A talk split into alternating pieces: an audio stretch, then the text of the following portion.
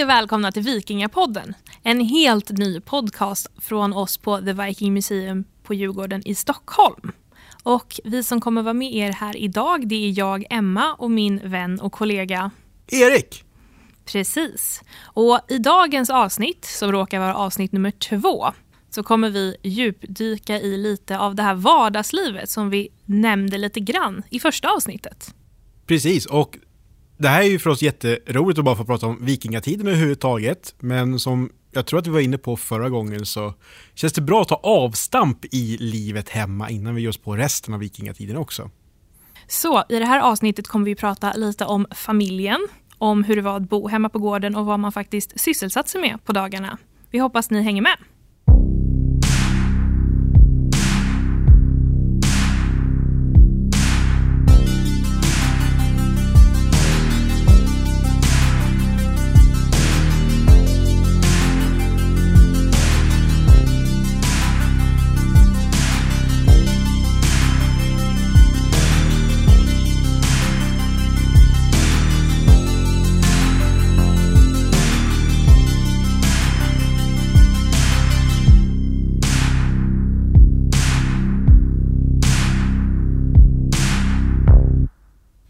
Som vi har varit inne på förut så finns för oss många olika bilder av vikingatiden och det handlar mycket om resorna annars, vilket både jag och Emma tjatar om lite då och då i podd och andra sammanhang också. Men temat idag är ju då borta bra men hemma bäst.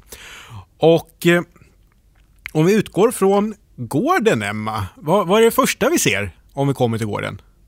Ja, jag tror att det mest iögonfallande är ju nog huset. Och eh, vad man då kanske möts av är ett väldigt, väldigt långt hus. Och som vi brukar skämta om så är de ju väldigt bra på det här med att ge namn på vikingatiden. Så det här huset kallas ju då för långhus. Och eh, i det här huset så gör man egentligen allting, eller i alla fall det mesta på gården. För att till skillnad från tidigare eh, tidsperioder så kanske det var lite fler olika små hus på gården. Men på vikingatiden är det lite som att man slänger in det mesta i det stora långhuset. Och sen så finns det då vissa småhus kvar men jag håller med att vikingatiden är ju långhusets tid och också lite grann sista skriet för den här typen av konstruktion även fast det då såklart kommer finnas kvar saker längre fram i tiden. Jag har träffat vissa som säger att ja, så här ser vissa hus i Tyskland ut fortfarande och det kan det säkert ligga någonting i. Men det vikingatida långhuset är ju en sån en bra bild av livet, det vanliga livet. Men den här bilden av ett långhus då, Emma, hur, hur vet vi att det är så de ska se ut? Ja, precis. Och det kan ju vara lite knepigt att förstå eftersom det finns ju inte så jättemånga bilder och det är inte så att man har hittat direkta ritningar av de här långhusen. Så hur kan vi som arkeologer veta det här? Och det är ju från de lämningar som de här husen ja, har blivit kvar i marken. Och det som vi oftast hittar är ju just de här stolphålen. Och jag tror att det är nog den mest eh, klassiska bilden för varenda arkeologstudent. Att man kommer in på arkeologutbildningen, tycker att det är så himla spännande, går ut på sin första utgrävning och så får man gräva ett stolphål. Och för ett otränat öga, eller även ett tränat öga, så kan det se ganska tråkigt ut.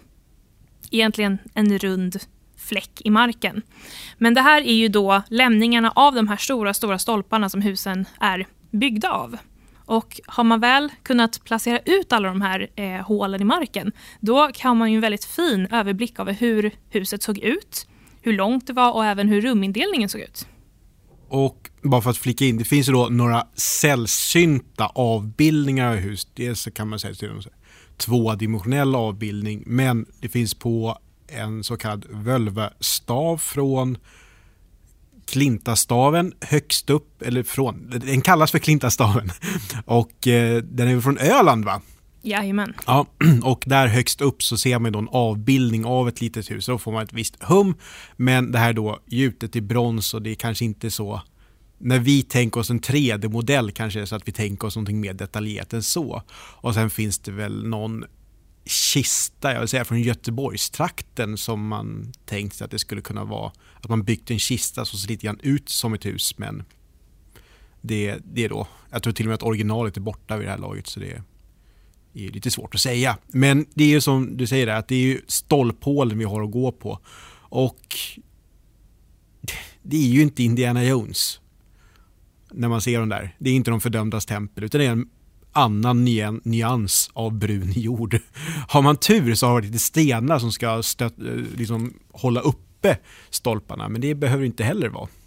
Nej precis och jag som osteolog kan ju bli väldigt glad ifall man ibland råkar hitta ett och annat ben i de här stolphålen också. Men det är väl ungefär så roligt som det blir.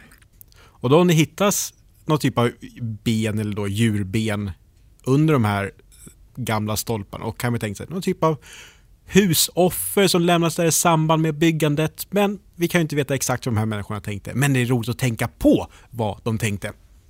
Precis. Och en annan sak som för oss lite närmare hur de faktiskt tänkte och hur de levde, det är ju det där jag nämnde om rumindelningen. För även om man kan se då ytterväggar och, och innerväggar och sådär, så kan man ju även på vissa ställen se där de olika rummen har varit i de här långhusen.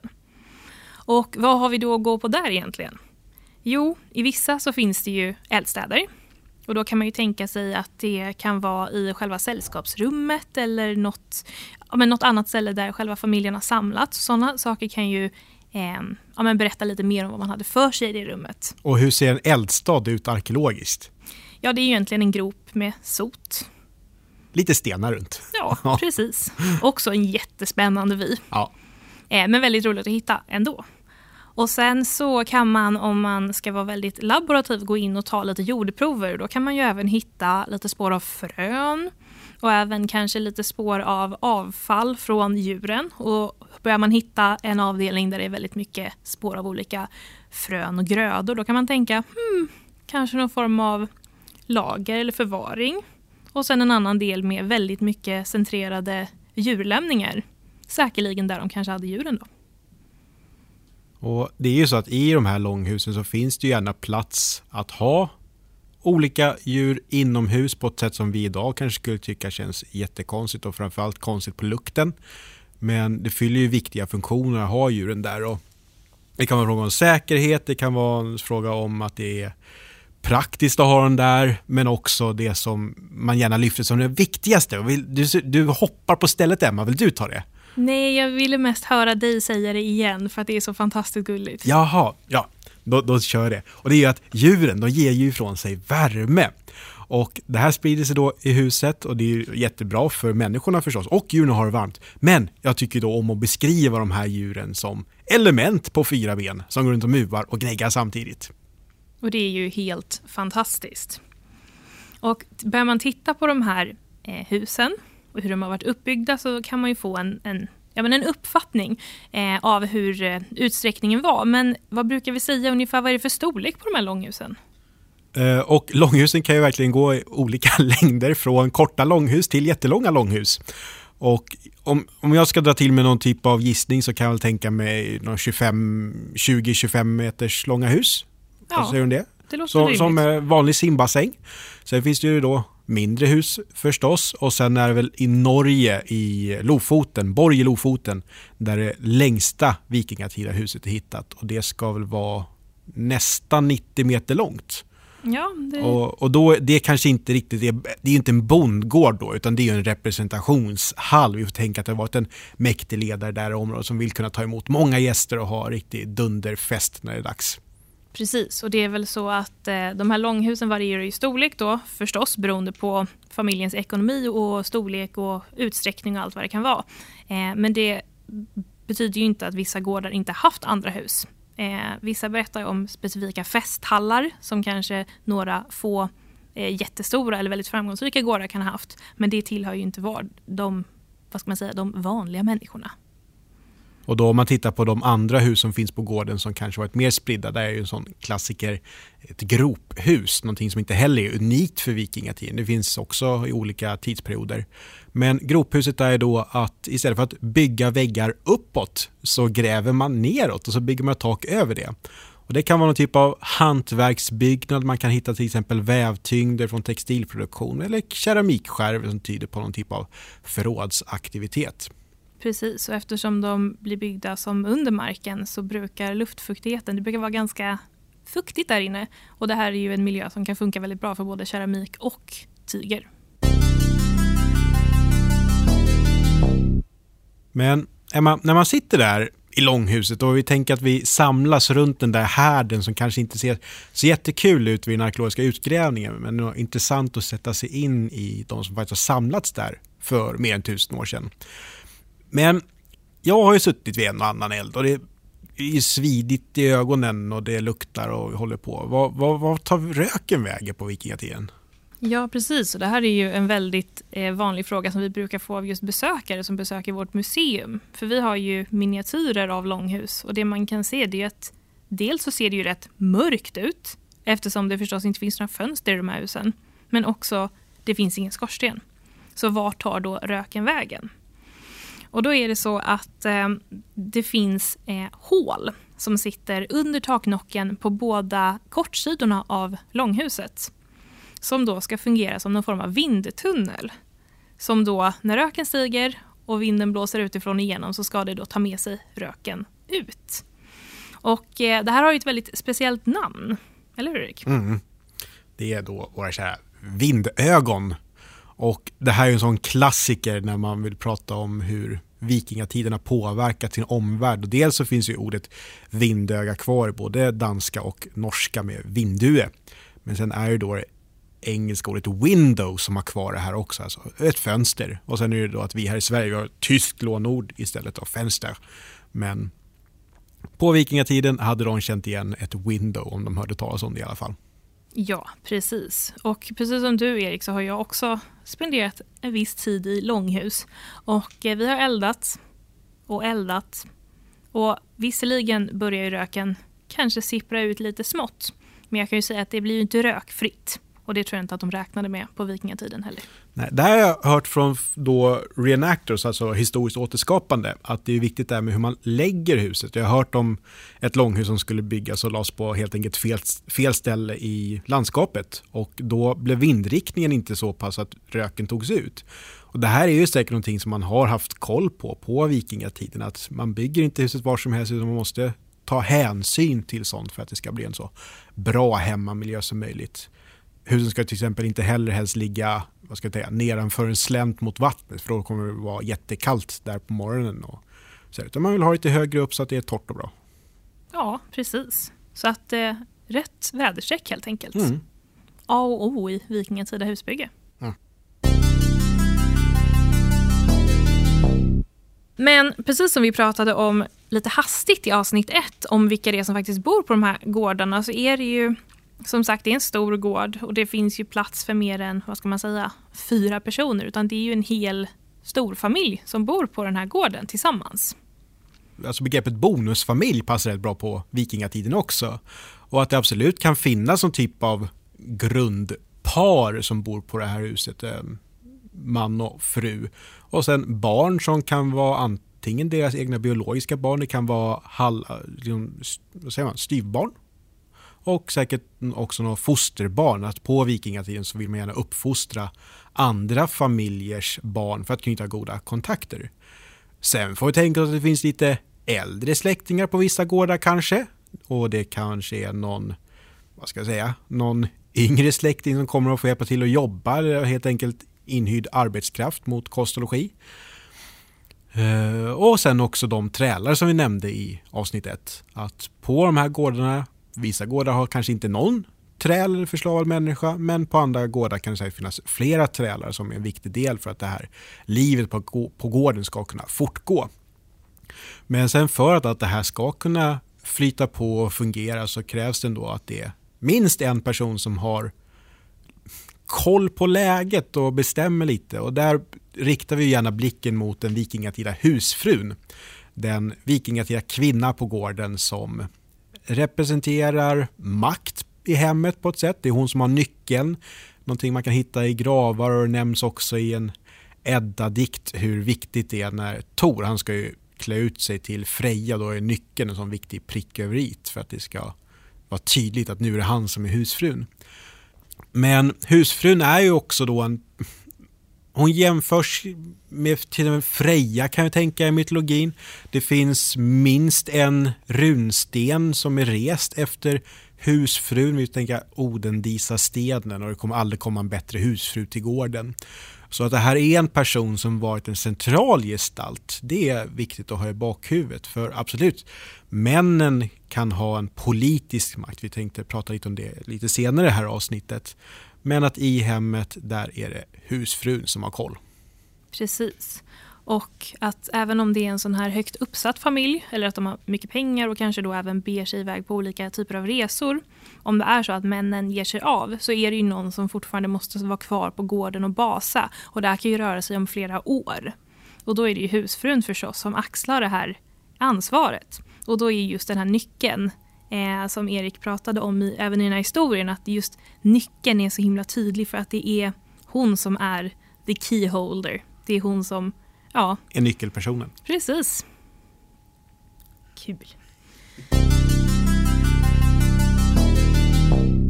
Och nu är vi typ halvvägs genom dagens avsnitt och där någon gång i framtiden tänker vi att vi ska kunna ta upp frågor från er lyssnare här. Men vi har, vi har inte kommit så långt så vi har inga frågor än.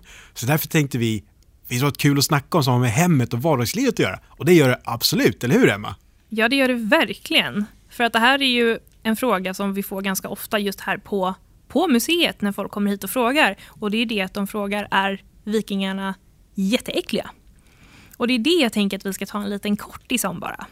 Ehm, för det är ju så att många kanske har den här nidbilden av att vikingarna var supersmutsiga och jätteäckliga och inte alls tvättade sig och ja, jättehemska och så vidare. Så. Eh, men det verkar ju som att det kanske inte riktigt är så eh, smutsigt som vi kanske tror att det är. För eh, det kan vi ju bara tolka om vi tänker på den otroliga förekomsten av just kammar. För att vi arkeologer hittar ju så otroligt mycket kammar från vikingatiden. Så mycket kammar att man nästan skulle kunna tro att varenda människa gick och bar på en kam i bakfickan. Eh, och det tyder ju på att de ska ha varit ganska måna i alla fall om att kamma håret och kamma skägget. Men det är också väldigt, väldigt bra för det här med löss. Precis. Och kammar är jätteviktiga på Wikipedia och där finns det ju då folk som också skriver någonting om nordbornas kamningsvanor. Finns det ordet? Det tror jag. Nu gör det Och där om vi tittar på England, där finns ju en man, han heter John of Wallingford. Och han skrev där och han, han kommenterar att nordborna de kammar sig varje dag. Vilket är något uppseendeväckande för honom som engelsman. Och han säger också massa andra spännande saker. Ska eller vill du ta? Nej, nej, kör på. Ja.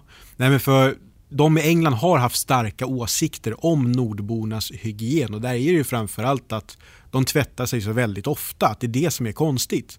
Och enligt John of Wallingford så är det ju att de tvättar sig en gång i veckan. Och det tänker vi oss förstås se på vår lördag, lögardagen, leirdagur eller tvättardagen. Nu fick jag med alla varianter på det där ordet.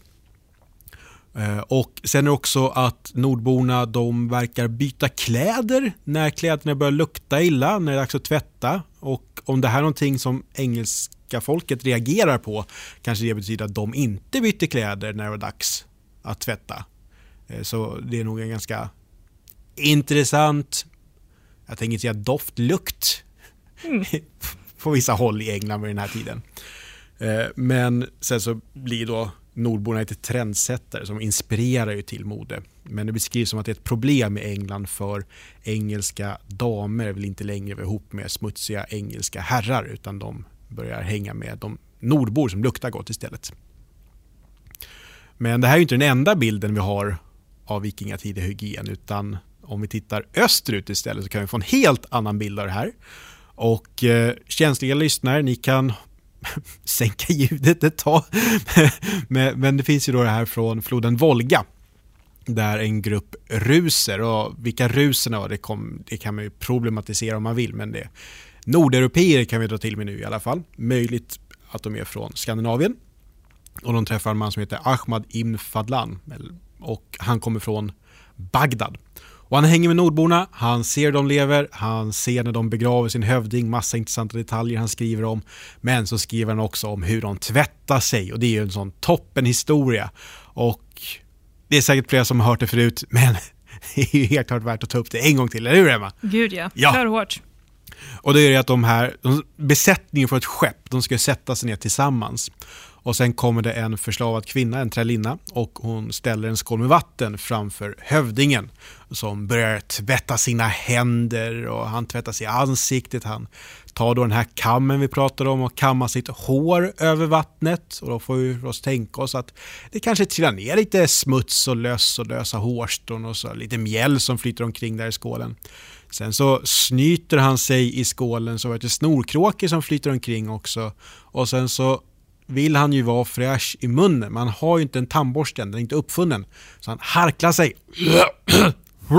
Och så loskar han i vattnet och då känner sig hövdingen ren och fin. Och när hövdingen är så ren och fin då går samma skål med samma smutsiga vatten till nästa person. Och för oss som sitter här och spelar in så går nu skålen först till vår tekniker Tobias och sen är du Emma som är på slutet. Hur känns det? Ja, det känns ju inte jättekul att tänka sig att man är en besättning på 15 personer så vill man ju absolut inte vara sist. Nej.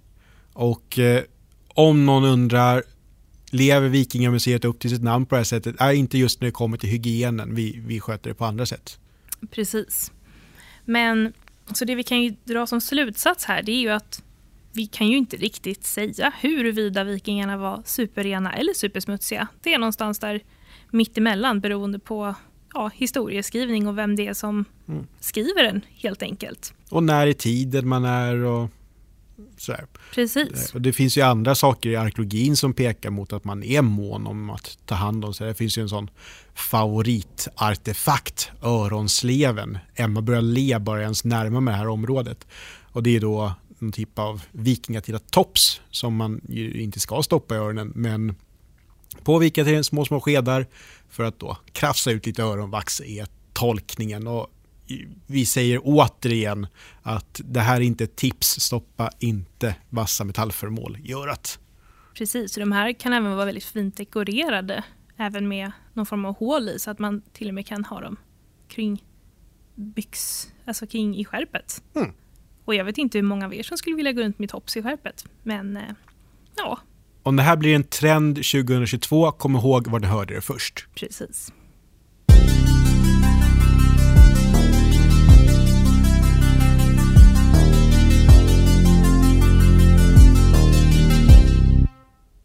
Emma, hur, hur börjar livet på vikingatiden?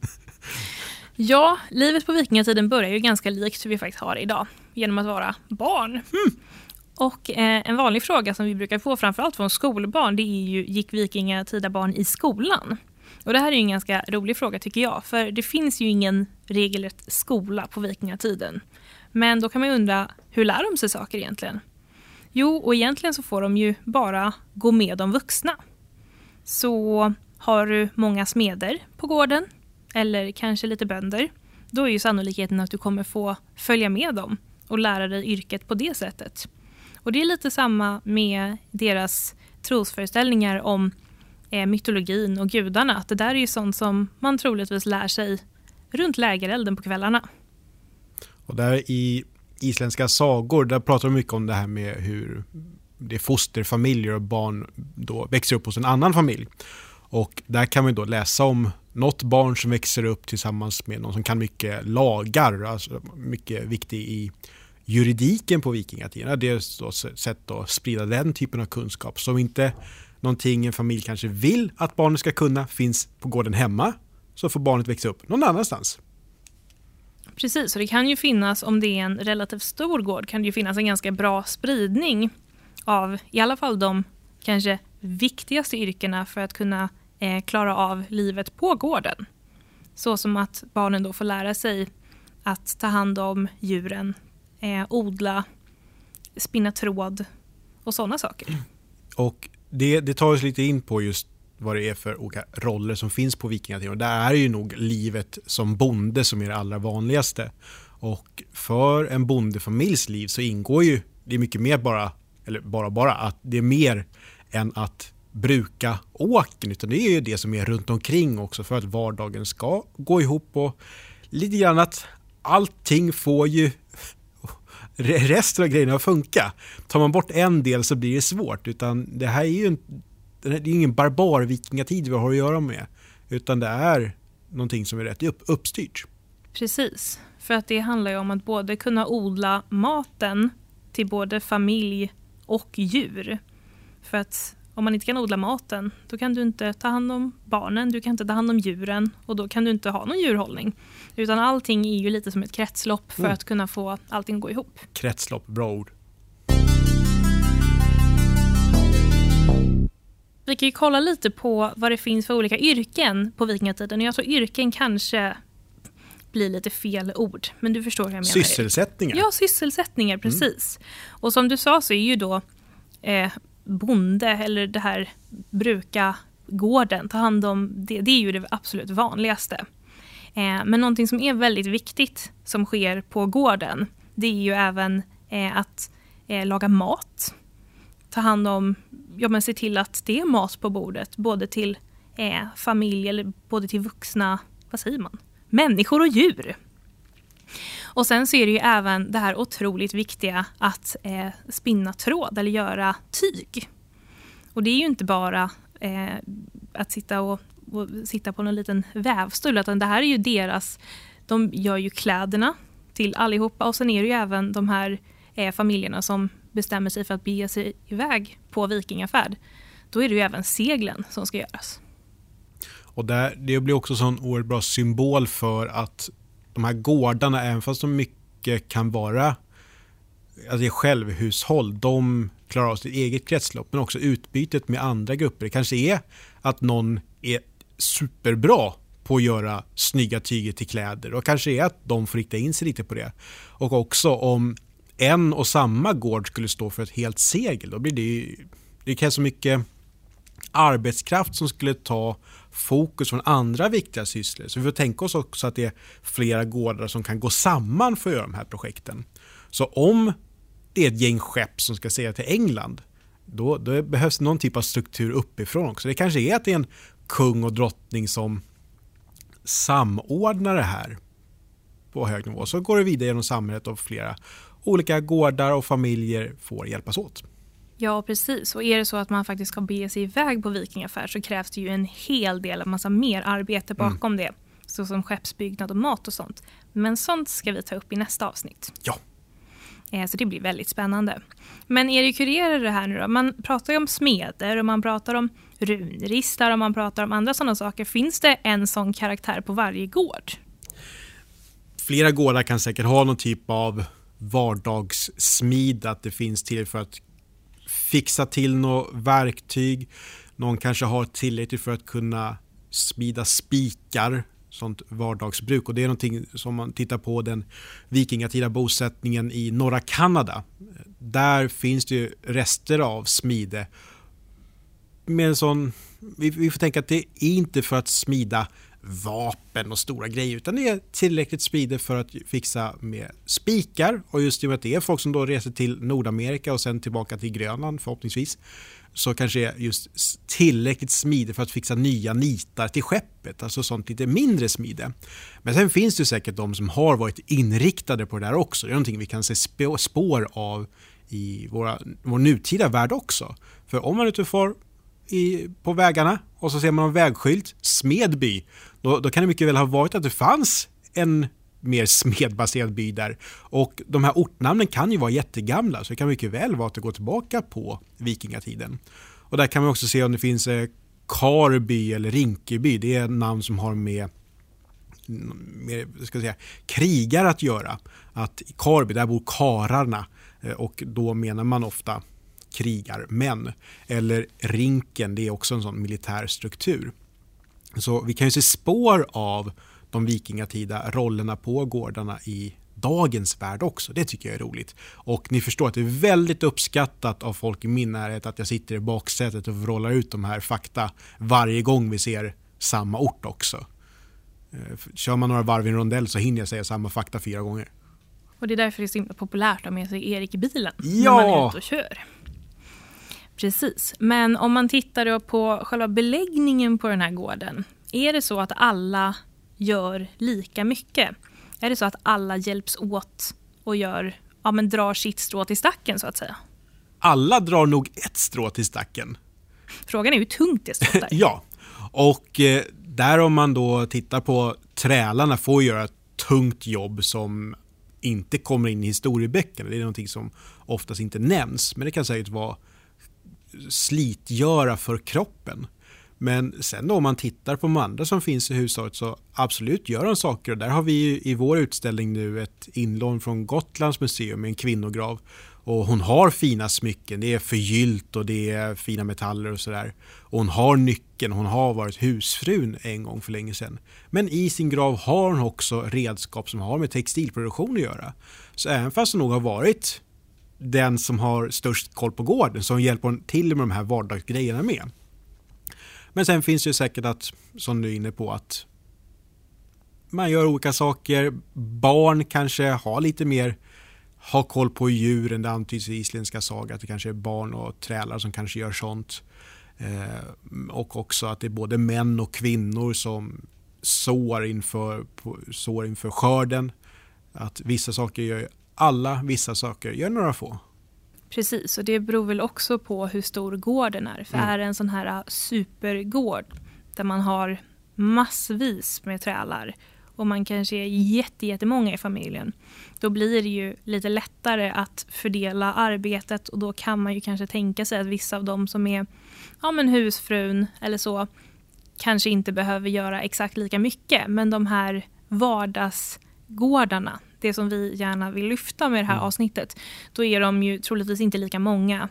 Och då får nog alla hjälpa till. Eh, och det är som vi är inne på, att många gör många olika saker, några få gör mer utvalda saker. Och i det vikingatida samhället, där gården och familjen och ätten är viktig, men man måste också ha med samhället att göra. Och vissa stora beslut, de tas ju då på tinget och tingsplatsen. Och det är, man kan kalla det politiskt eh, sammanträde. På Island tycker man måste säga att de har världens äldsta fortfarande aktiva demokrati för där har man röstat om saker i alltinget sedan vikingatiden. Men sen är då frågan, tycker vi då att det här är demokrati på vikingatiden? För det är ju då de fria männen som får vara med och bestämma de här sakerna. Och tingsplatserna, deras inflytande kan nog vara lite olika nivå och eh, vissa av de här har varit urgamla. Sen på runstenar kan vi se till exempel Jarlabank i Täby. Han låter bygga en ny tingsplats. Han förflyttar makten för att kanske mer ha ett eget inflytande.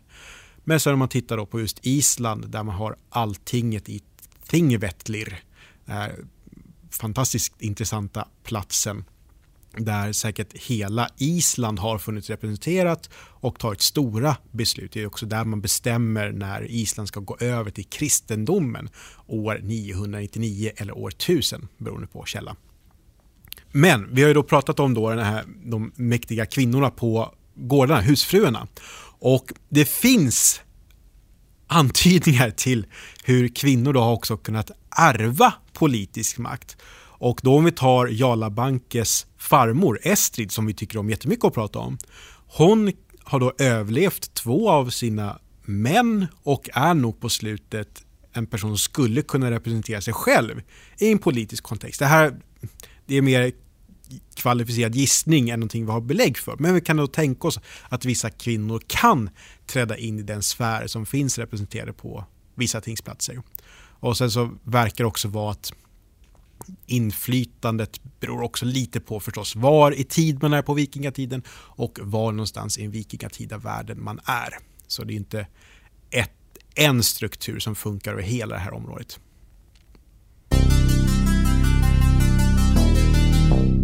Nu närmar vi oss slutet på det här avsnittet och då är det ju dags för det här som vi tänkte ska vara en liten återkommande grej. Där jag i förra veckan fick prata om min, min fina, fina öpir. Men den här, det här avsnittets anekdot, det är du som ska ta Emma. Ja, precis. Och nu har jag ju tänkt efter och tänkt efter och valt någonting som jag tycker passar väldigt bra in i det här, just det här temat som vi valde till det här avsnittet. Och då tänkte jag bara prata om en av mina favoritpersoner, som inte är du Erik. Men det är våran, jag brukar säga min eh, kollega i Vax som heter Leifur. Och det är alltså en, vi har en återskapad man från vikingatiden i vår utställning. Och för de, som har, för de av er som har varit här och kunnat kika på honom så har ni säkert som jag nästan velat veva lite framför ögonen på honom för att se om han verkligen inte lever. För att han är väldigt, väldigt verklig. Och den här mannen är ju då baserad på ett vikingatida skelett från Sigtuna. Och eh, då har man gjort osteologiska undersökningar av honom, det vill säga kikat på hans skelett, kollat eh, hur gammal han var, hur lång han blev, om han hade några sjukdomar och så. Sen är det då en väldigt duktig modellmakare som heter Oskar Nilsson som har återskapat den här mannen så att vi kan titta på honom eh, även idag. Och den här metoden som han har använt, det är en, det är en väldigt, väldigt specifik metod och om jag ska gå in på den så kommer vi sitta här jättelänge. Så bara i korta drag så har man då markerat ut var hans muskler och allting ska ha suttit för att sen använt mätpunkter och då kan man på något sätt ha återskapat hans ansikte på ett väldigt, väldigt, ja, ett, ett likt sätt. Så man säger att det är nästan 93 procent likhet. Så det vi kan säga är att om hans släktingar skulle vandrat förbi honom idag så skulle de ju självklart känt igen honom. Sen är det ju vissa saker som vi inte kan veta, till exempel hur han väljer att ha sina kläder eller vad han vill ha för frisyr och sånt. Men ögonfärg och hårfärg och sånt har vi kunnat sätta. Och den här osteologiska analysen, alltså analysen av hans skelett, tycker jag är väldigt spännande. För att det vi kan se, dels så blev han begraven hel, han blev alltså inte bränd. Och han fick inga saker med sig i graven. Och det i sig betyder inte, behöver inte betyda så jättemycket.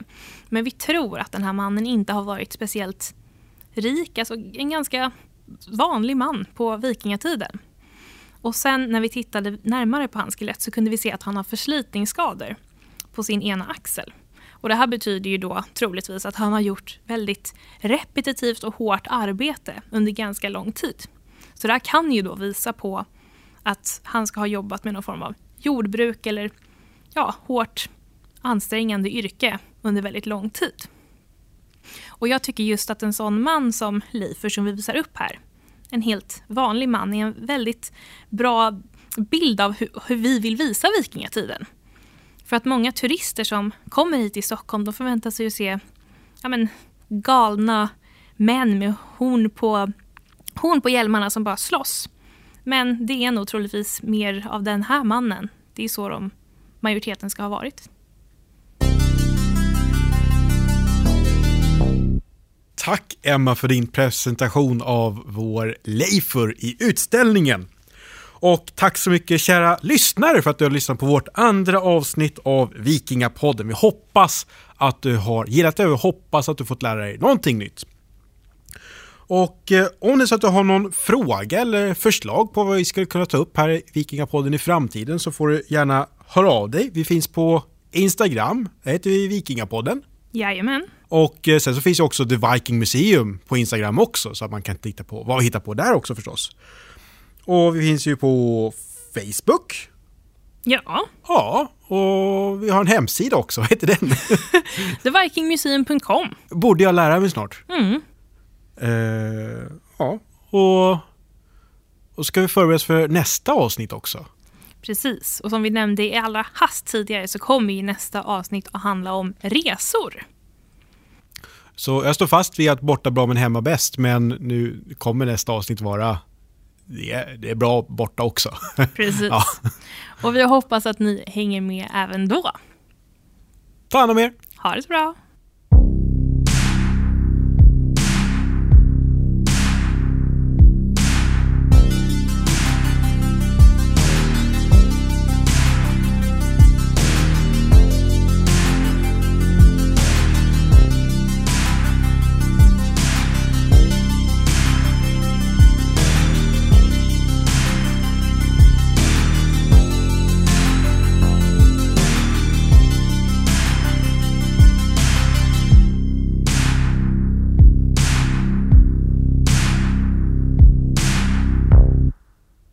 Du Emma?